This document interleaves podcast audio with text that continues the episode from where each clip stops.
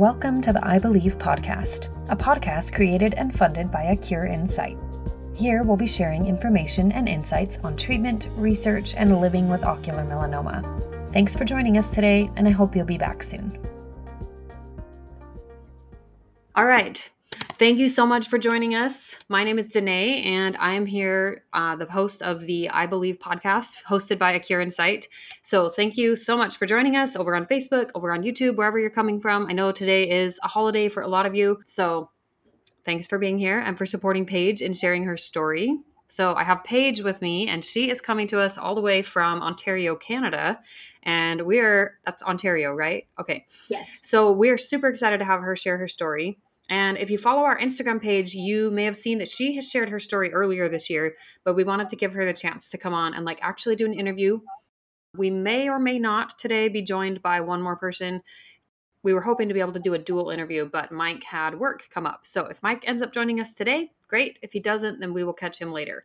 So this is Paige, um, and I'm going to kind of let her briefly introduce herself, kind of like where you're from, what life is, you know, what life looks like for you right here. And then um, we'll go from there. Perfect.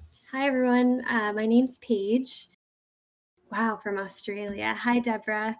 Um, I actually recently had a last name change. Um, I got married a year ago. My name is Paige Thompson. And as Danae said, I'm from Waterloo, Ontario, which is in Canada. Um, life for me looks like living with my husband and my two stepkids. Um, they're nine and thirteen, and they're just heading back to school tomorrow. So it's been a fairly busy few days. Okay. Well, that does sound super busy. You said you have nine and thirteen are your stepkids. Those are some crazy ages.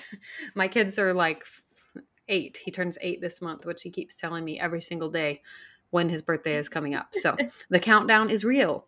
Um, okay. So Paige, I know just from you sharing your story on Instagram before that you were diagnosed with ocular melanoma, but can you kind of explain what led to your diagnosis and kind of what exactly what you were diagnosed with as far as your tumor?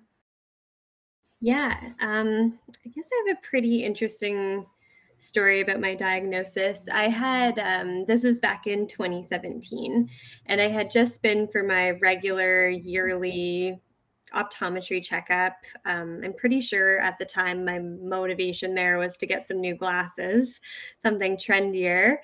And they told me my eyes looked perfect, that I had twenty twenty vision and there was no concerns. They said I was young, so I did not need my eyes dilated. So fast forward a week, I was traveling a lot at the time for work, and I was in P E I, which is a small province in Canada. And I scratched my eye pretty badly on the beach, and then it was still bothering me when I returned from my work trip. So I ended up calling that same optometrist to see if they could squeeze me in while I was home from work. And they said no, they were full. So they referred me somewhere else in the same small town.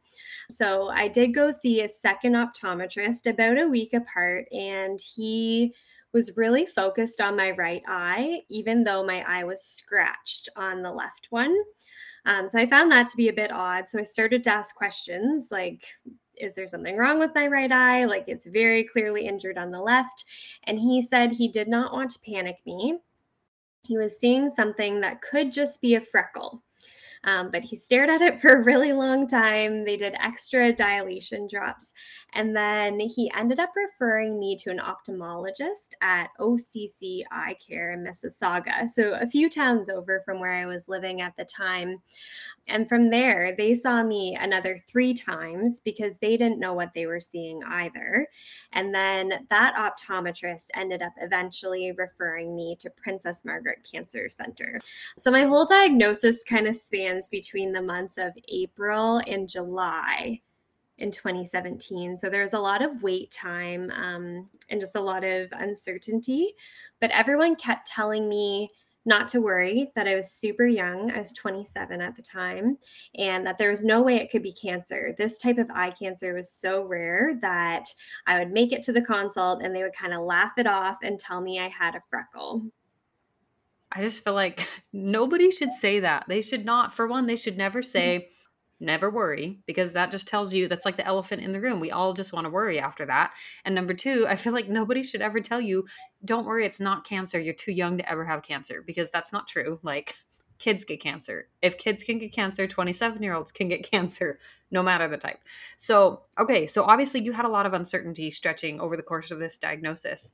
So how did you cope? Because that's a lot, like before you even were diagnosed, what kind of, what was, what was going on there emotionally for you?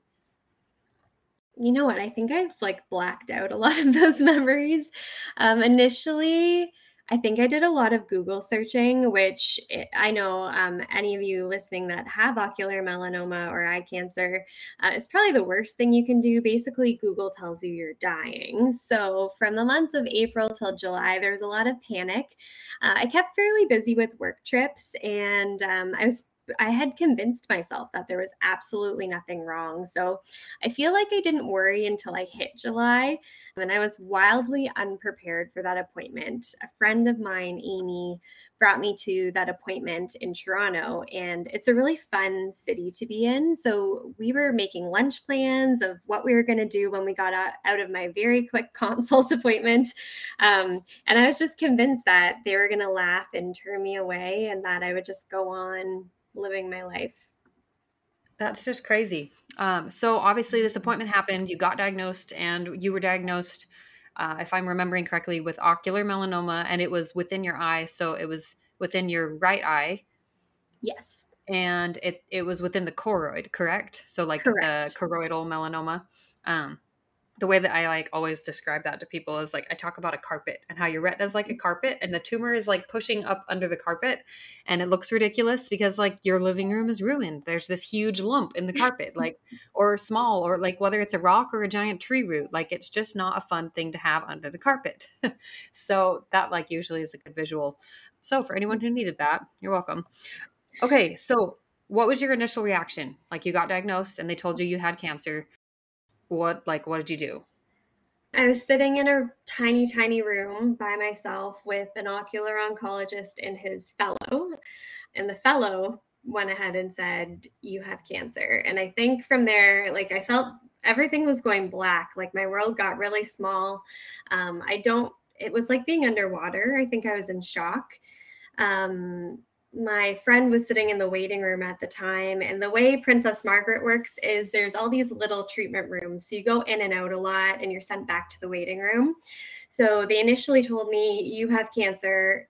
You're going to go sit back down. Um, we're going to call you back in, and we're going to review treatment plans. And then we're going to go through um, a bunch of tests. So x-rays, um, blood work, all within that hospital. So I know the initial conversation was very short. And then I remember walking out to the waiting room, bursting into tears. And my friend Amy was great. She marched around that hospital with me. Uh, we did blood work. We did x-rays. We did physicals. I think we were there all day. But my initial reaction was just, I was so upset. I cried a lot. Um, and then after that, after actually leaving the hospital, I got really angry for a while. I feel like I totally can understand that. Just the anger. I think that's, that's a natural reaction. That's one hundred percent a normal human reaction to this kind of a diagnosis. And especially I think coming from your circumstance where you had April, May, June, you had three months of, you know, potentially more than three months of people telling you it's going to be fine. This is never going to be cancer. You're going to be okay. Like, and so then to have all of those kind of built up expectations in your brain totally dashed in one appointment and one day, and to then just be thrust into everything as far as, you know, having all these tests done, evaluating everything. I mean, how great that they were able to do that, but that's overwhelming. That's so overwhelming. Super overwhelming. Um, honestly, the initial like first six months after the diagnosis during treatment, I don't think I would have been able to do any of it without my friends and my family members around me. That was kind of my way of coping. It was to latch on to someone else. Um, they would go to the appointment with me. They would take all the important information down or type notes. But it was, I was under this, like this feeling that I had to be with somebody else when I was entering that hospital or doing anything. Yeah, for sure. Okay, so the treatment plans. Obviously, you said you were you were talked to about treatment options. What were they giving you for the size of your tumor as far as options? Yeah, um, so from what I did reread my medical notes this morning, because four years later, it's quite fuzzy. Um, my tumor was small. I say was now because the blood supply is cut off and they've declared it dead, which is really exciting. It was five millimeters by five millimeters at the base, um, and the height was only one millimeter. So it was a very small tumor. Um, so I got lucky there. The location, however, was a bit difficult. It's located near the um, vision center or the macula. So going into treatment, I knew my only option was plaque therapy or plaque radiation, um, at least at the hospital that I go to. I wasn't really given any other options, to be honest. Um, they did tell me we could watch and wait, and then they informed me how um, that would not be a good choice. So they had that consent form for the plaque surgery right there. Going into surgery, they weren't sure, given the location of my tumor, if they were going to have to cut the muscles that connect the eye. I think it's called the strabismus muscles. So that first procedure, I went in feeling pretty Um, unsure of what was going to happen. And I remember waking up from that and asking right away, did they have to cut the muscles? Because um, I knew if they did that, it kind of guarantees you that you're going to have double vision for a little while. And so I was really dreading that, but they did have to cut them. And then I did the plaque radiation for about six days. I think it was July twentieth to July twenty-sixth. Okay. So you had a relatively small tumor as far as the thickness goes.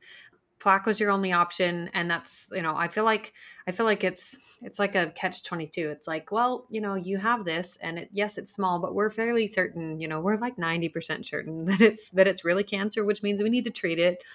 But, you know, you could wait. It's like, okay, but I can't really, because everything you're telling me says that I can't.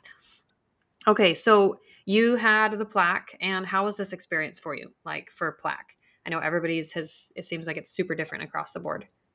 From what I can remember, it just felt really long. It felt like longer than six days. I spent a lot of time in bed or just like listening to T V shows, not necessarily watching.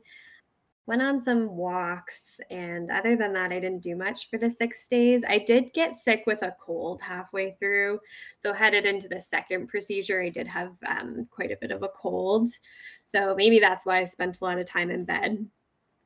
I'm glad that it wasn't like too horrific of an experience looking back. um, I feel like some people's are not so fun, and others they're like, it didn't really bother me. So it's always interesting to hear like how different everybody is. Since you've been diagnosed, did you end up having a biopsy? No, actually, I was not offered a biopsy, and I, I wish that I had been offered that. So I have a lot of questions. I don't know what class of tumor I have. Lots of people who see my file say it was really small um, and assume everything will be okay. But I know just from reading on the O M community, I don't know much about the actual genetic makeup of my tumor. I did qualify for some genetic testing, though, through the hospital I go to. It was a blood test to test for the B A P one gene, which came back negative, but no, I don't have a biopsy. So obviously that's made things a little bit trickier for where you're at, you know, currently now, um, four years later. Um, so, okay, let's just kind of switch gears really fast and just talk. I know you mentioned a little bit about how you felt like you felt like one of the ways that you've coped with this diagnosis, especially early on, was that you you kind of latched onto having a person with you every single appointment, just so that you knew you had that support system with you.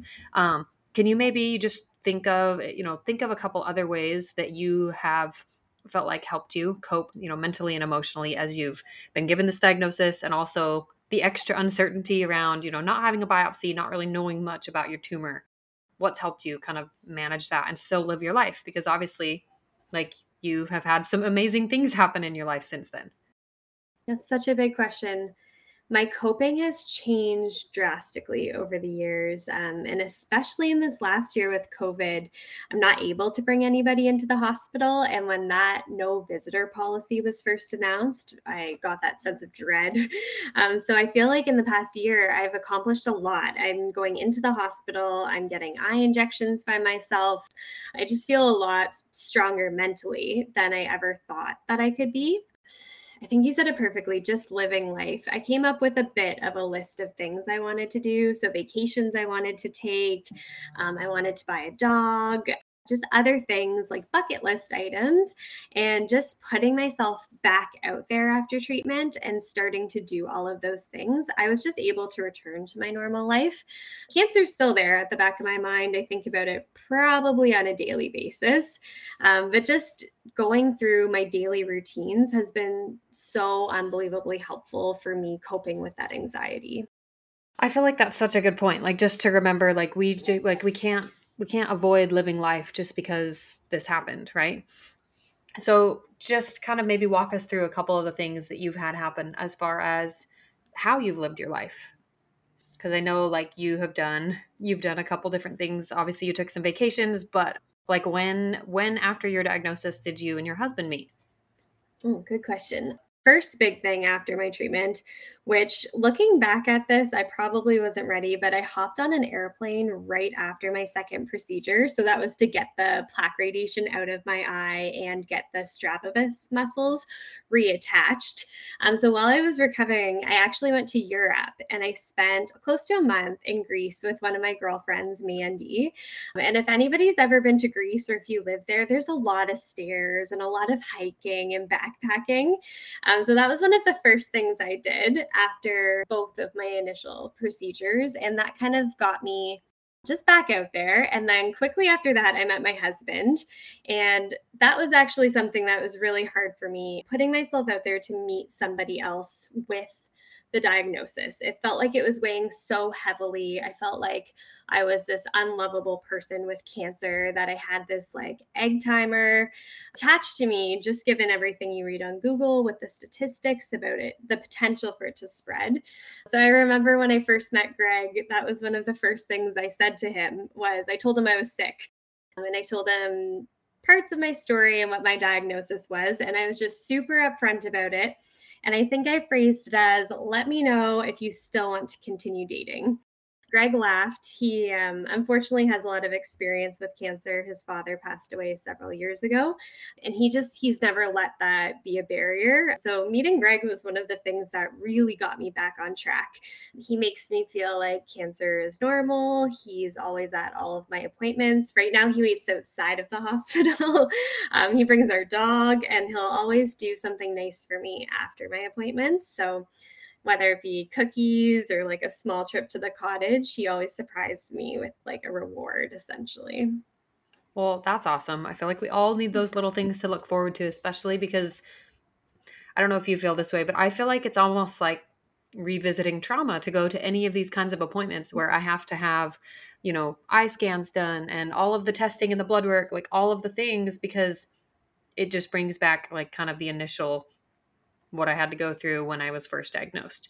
Absolutely. Um, and it's in the same room for me, at least. Yeah, as a yeah, diagnosis. And then they come at you with the eye clamps and they expect you to be really still. You're like, uh, no. Dodging it.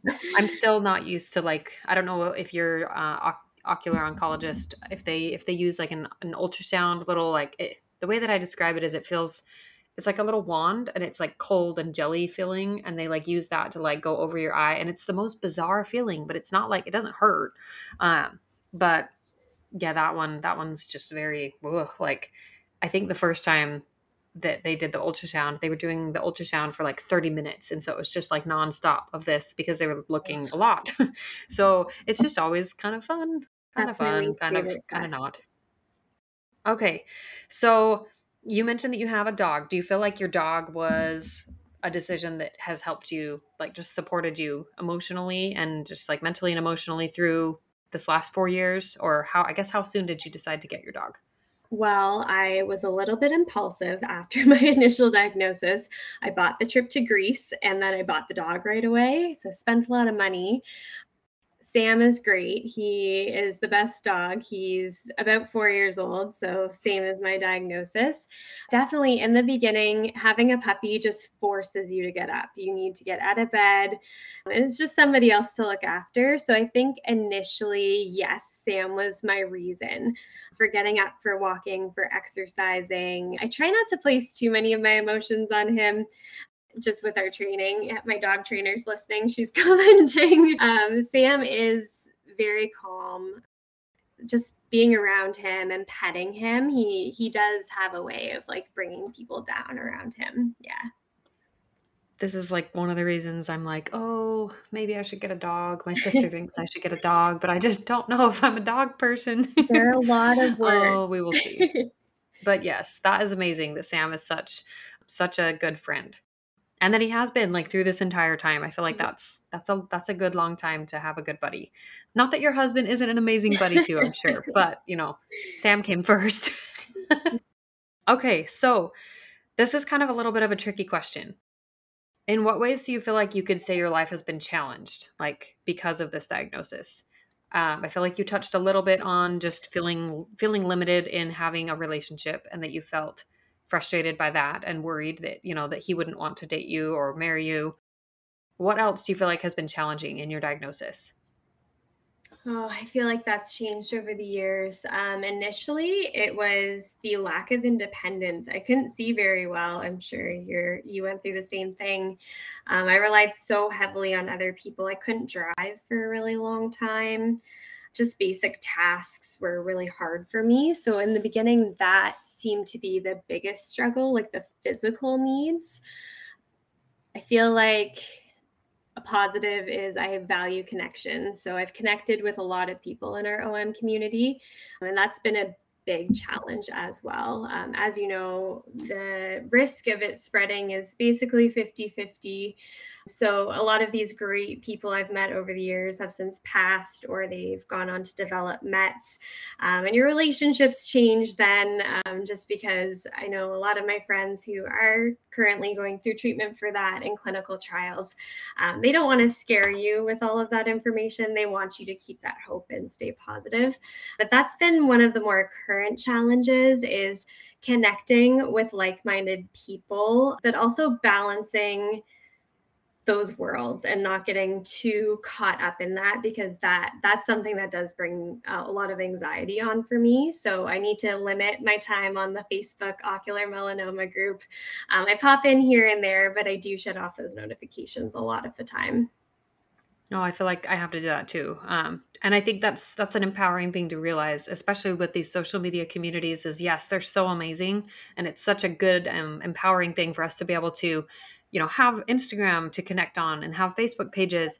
But if at the end of the day, it's not serving you in a season that you're in because you're near your scans, or it's just too triggering, it doesn't mean anything negative about you as a person. It doesn't mean you're less, you know, less strong than someone else. It just means you need to take some space. And because this is, this is like a lifelong cancer watch thing. Like this is not something that, you know, you're diagnosed and then you have treatment and then they're like, oh, it's been two years. You're now cancer free. Like go ring the bell. Like you have, you have a much longer time of just waiting and hoping.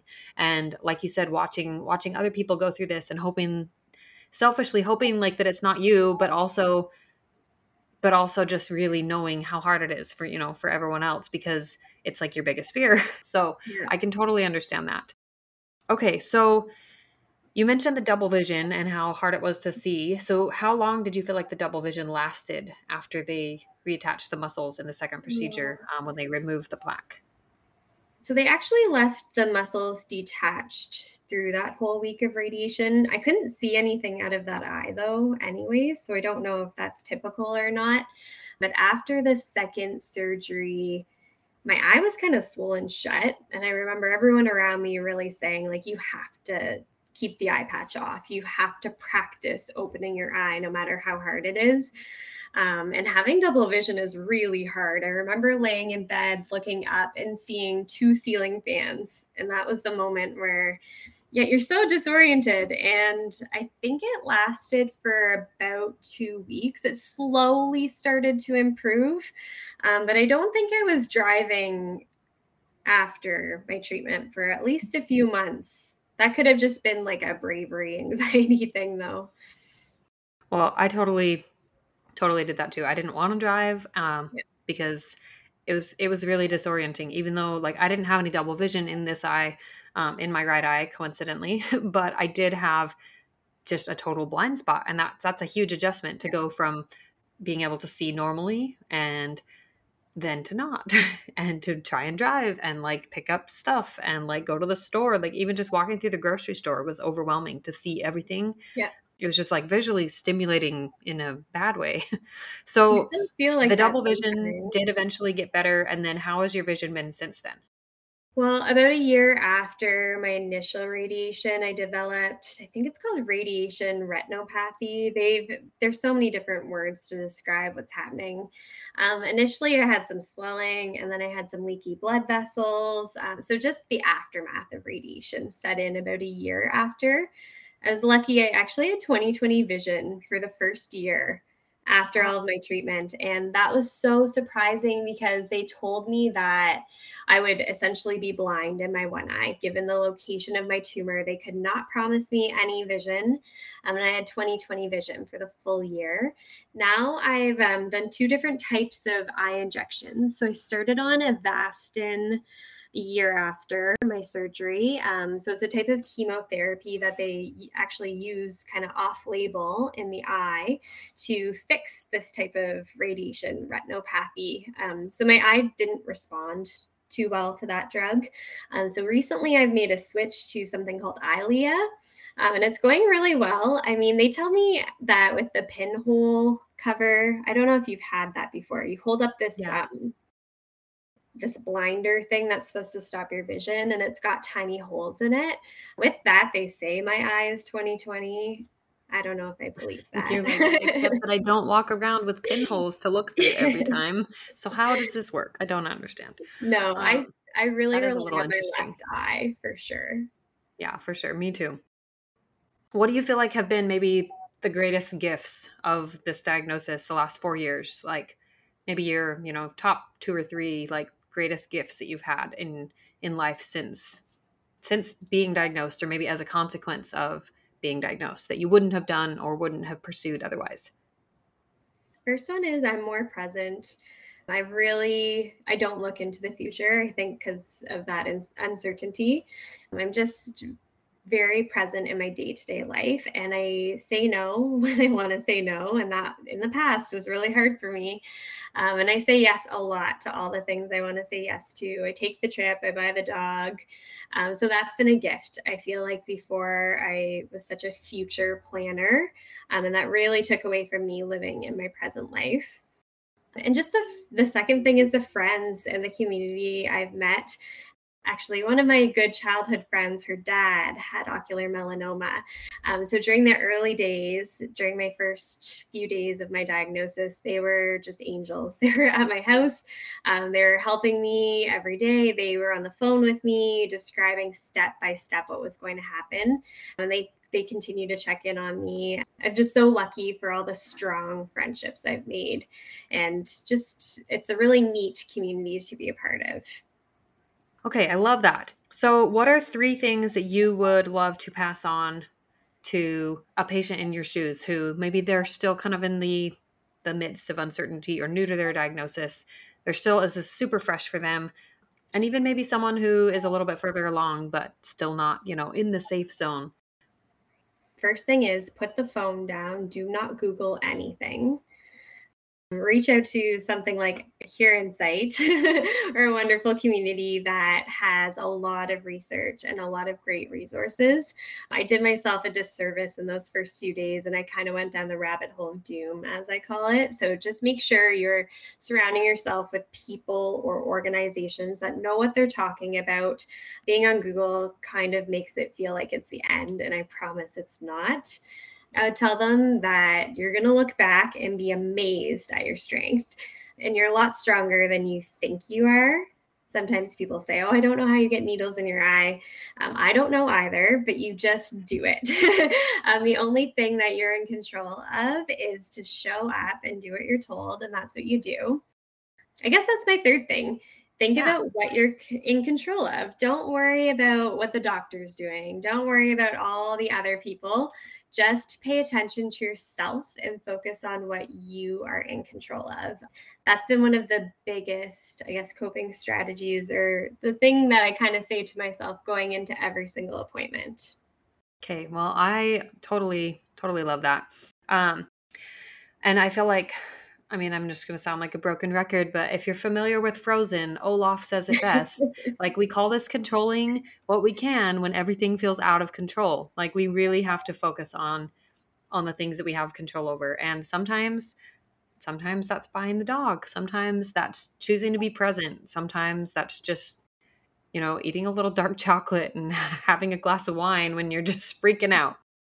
Okay, so what does life look like for you now? You mentioned your injections have changed over the years, and so now you have the, is it Ili, Ilia? Yeah, I'm not sure how you pronounce it. Ilia, I think. Ilia, okay, probably Ilia because it goes in your eye. So you have these Ilia injections how often? Um, that changes pretty frequently. Right now I'm at a five-week schedule, which seems to be working fairly well. I think they usually start you at like three weeks though, um, and they do about three or four injections to kind of get your eye stabilized. And then over time, they increase the time between the injections. So, I mean, we go once a month, essentially, to the hospital. We're, we're there for about a half day in Toronto, which is about an hour and a half to two hours away with traffic. I go every six months for an M R I of my abdomen and my lungs. And I also I do blood tests every three months or six months. And I'm sure, like, some of that kind of can change and evolve over time. Um, has it always been six months for you for your, just your, your body scans? That was actually one thing they initially didn't really go over, the scan protocol. So I got really lucky. I know a few of you are listening in from the ocular melanoma group. The scan schedules from Doctor Sato are posted in that group. Um, so I just printed off a copy and provided that with my family doctor. So I'm just following along with that scan schedule, but we've always done every six months. So have you have you made any changes as far as other ways that you have your family doctor monitor your health? Like, have you started seeing a dermatologist regularly? Like, what are, are there any other things that you've kind of had checked or watched maybe in response to this diagnosis? I don't think so. I have good intentions of getting to the dermatologist and it keeps getting pushed to the bottom of my list. I just keep, I go regularly, like as needed, to my family doctor. I find I'm not there for like more general things, um, probably because I'm always at the hospital every month. So, I mean, there's a lot of doctors and nurses to talk to yes. there. Other than that, no real changes, like a couple things with diet and exercise, um, like more on the non-medical side. But other than that, no changes. Okay, well, that's awesome. Okay, so speaking of diet and exercise, you mentioned, like you just mentioned that. Have you made any significant changes, or do you feel like you've just kind of maintained a lifestyle you've had before? I'd say I've maintained level of exercise I did before my diagnosis, but the eating has changed quite drastically. Before my diagnosis, I was traveling a lot for work, so I was constantly eating in restaurants for every meal, eating in airports, not making the healthiest decisions. And now um, I've chosen a different job, so I'm I'm like located at home now, um, which is great. So I'm cooking a lot um, and just making healthier choices in regards to food. Oh, I feel like that makes a huge difference in how we feel too, just overall, not just leaving out any and all the research that shows that eating better is good for just making sure that you're in the healthiest place, you know, bodily for fighting cancer. Like, it's still just, I feel like when I eat better, I feel better mentally. I feel like I can handle more physically. You mentioned that you didn't really feel like you were very limited after your, like after your eye treatment. And obviously you've had some adjustments, but like, did you notice anything like dizziness, or did you notice any kind of like lack of coordination that came with this double vision? Like anything that you struggled with there as far as physical activity, hiking, depth perception? Yeah. Um, initially, I guess just fatigue was the biggest thing I struggled with. Walking up a hill was hard. And I don't know if that was just from being in bed for so long or like the aftermath of the treatment, um, but it took me a while to get back to my normal activity level. Definitely dizziness in the first few days. I think that was associated with the double vision. With the radiation, like currently the retinopathy, I do have, um, not sure the clinical term, but I have a blind spot essentially. And it's in my eye, it's in the upper quadrant. So I am missing pieces of my sight when I look around. So I do have a hard time, especially at the movie theaters or on a ride when things are moving. Even in a T V show, I have a hard time taking in that information without getting dizzy. So that's been newer.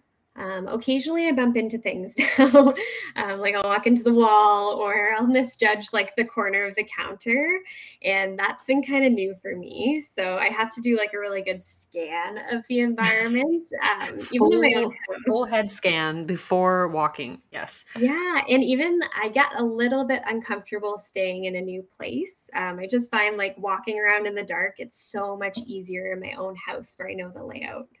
Yeah, for sure. I like, I just kind of think of people, people who I know who have really limited vision, or people who are blind and, or have had kids that were blind. And yeah, it's, it's a huge adjustment to be in a new space and to have to adjust to like where everything is and what you're going to hit and not hit. So uh, I feel like that's, that's a helpful thing. So just in answer to a couple questions over here that I'm seeing in the chat, if there's fluid buildup in the eye and the doctor is watching it, I would definitely just ask them to double check. You might, Deb, you mentioned fluid buildup. You might just suggest to the doctor that he check for radiation retinopathy and if there's anything that can be done to alleviate that.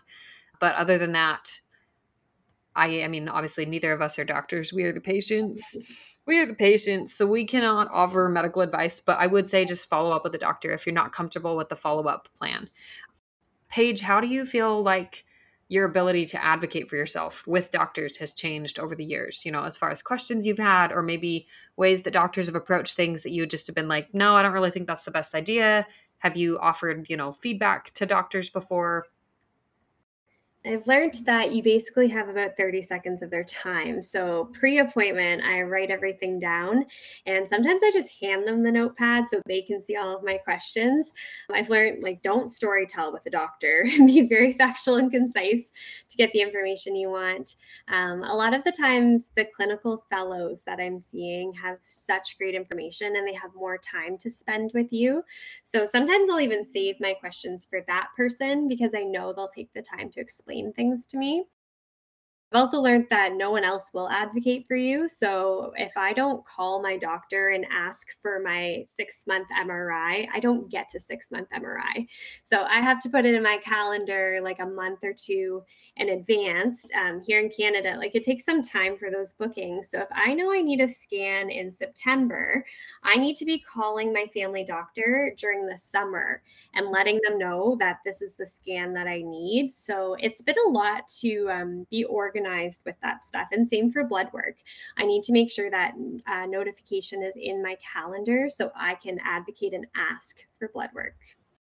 Okay. I feel like that's a really good point, is that, you know, if you, if, you know, and it's, it's not even, I think, about trusting the doctor, but just about making sure that you know what you need for your scan protocol, for your blood work, for anything that you need medically. Like, you have to be responsible for making sure your doctor doesn't forget anything, because like you said, doctors don't give you a ton of their time initially with each of these appointments. So it's really important, really important to come prepared and to also just be making sure that you know what you're supposed to be having done and ensure that they're actually following through and doing that. So I love that. Thank you. Okay. Last question, unless you have anything else that you want to share. And this one is a little bit of a spur of the moment question. So I'm sorry. Uh, I meant to tell you ahead of time and then I forgot. So, you know, the things we forget. But is there a, do you have a, a favorite song that you could say maybe right now is one that just is, it's one that you could turn to, or you could turn it on before your scans and it would help you in navigating that anxiety, or just kind of pump you up to help you feel like you can just like, you can handle life? Yes. Um, so I call it my cancer song. It's Brave, which I know is like everybody's song.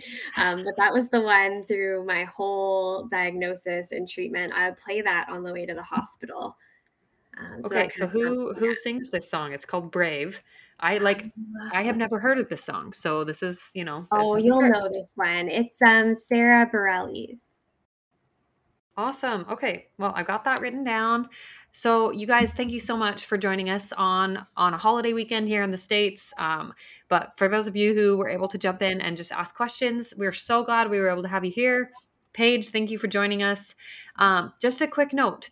If you are watching this video and you have a desire to do something to help, and you're maybe you're not quite ready to come on live and do an interview with uh, with the podcast, or you're just not really ready to share your story publicly, you can still share this video You can share it to your stories, you can share it to your Facebook page, and you can then click on one of the one of the options at the bottom is going to give you an option to add a fundraiser.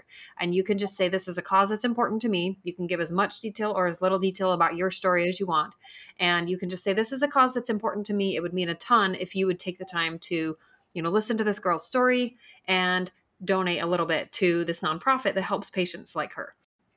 This is one of the ways that as patients we can help, because fundraising for, you know, organizations like A Cure In Sight, for um, for this kind of a nonprofit, this is what helps patients with financial aid. So if you are someone who needs financial aid, please don't hesitate to reach out to us. And we also fund some research. We fund research for helping find a cure, and for these doctors who are, you know, studying nonstop to try and understand how to make sure that people like you, like me, like everyone else who's struggling with metastatic disease at the moment, that they survive and that we get to live through this. So this is super important. And so if you feel like you could take the time to do that, to just share, add a fundraiser if you feel willing, then that would be a huge help, a huge help to the whole patient community and to the research that we have going on right now. If you guys don't have any other questions, or if you do, I guess, drop them in the comments and we'll come and find them later. But thank you again for joining us, and we will see you next time.